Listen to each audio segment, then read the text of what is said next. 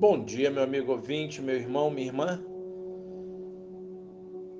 Hoje eu quero compartilhar com vocês a respeito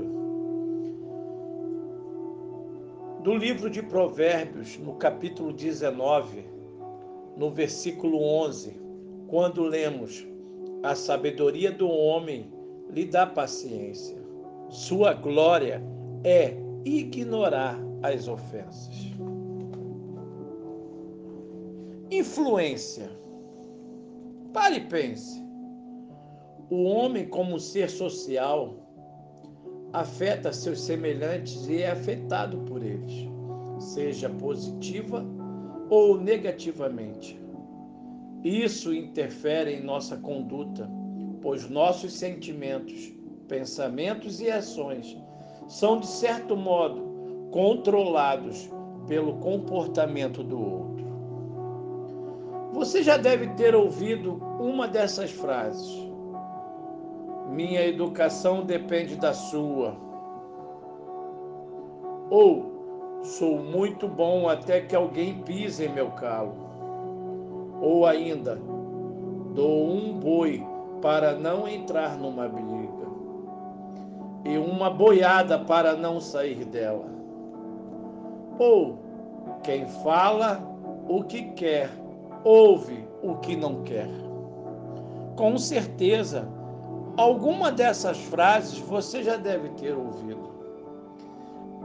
Mas, em geral, o comportamento inadequado do outro faz com que o meu próprio também se torne inadequado. E o oposto da mesma forma. Muitas vezes somos induzidos a ser gentis quando tratados gentilmente.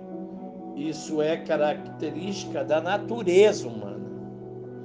No entanto, cristãos não devem fundamentar seu comportamento na natureza humana, nem depender de estímulos externos para uma boa conduta.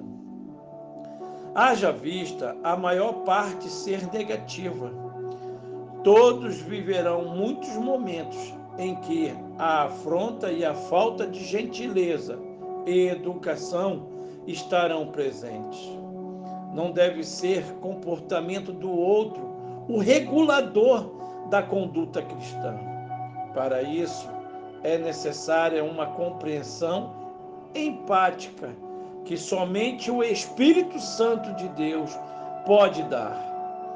Com ela, o cristão pode se autodominar e ser livre, não dependendo da atitude do outro para definir a sua. O homem natural vive segundo sua natureza.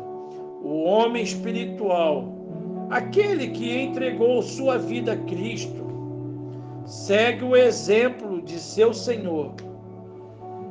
Ele é a sua referência e o conteúdo de sua palavra da palavra de Deus é o padrão a ser seguido. Nela, nesta palavra, encontramos as instruções de como deve ser nossa conduta diante do comportamento dos outros, de que forma devemos agir. Um exemplo é o texto que hoje nós lemos. Como controlar nossas emoções e para onde dirigir nossos pensamentos.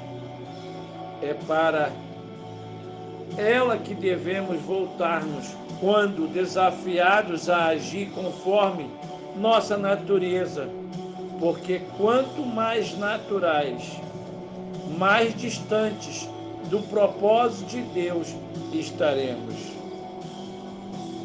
Em Romanos 8, no versículo 8, nós lemos: Quem é dominado pela carne não pode agradar a Deus.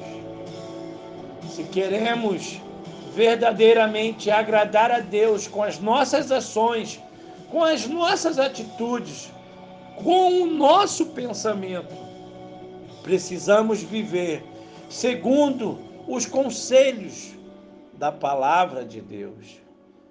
Os princípios em que nós estamos verdadeiramente fundamentados. Esta é a verdadeira palavra que nos traz para um, alicerce de libertação, de cura, mas também transformação. Haja conforme a vontade de Deus, não conforme a natureza humana. Precisamos vencer a natureza pecaminosa e saberemos que desta forma estaremos em primeiro lugar agradando a Deus. Que Deus te abençoe, que Deus te ajude.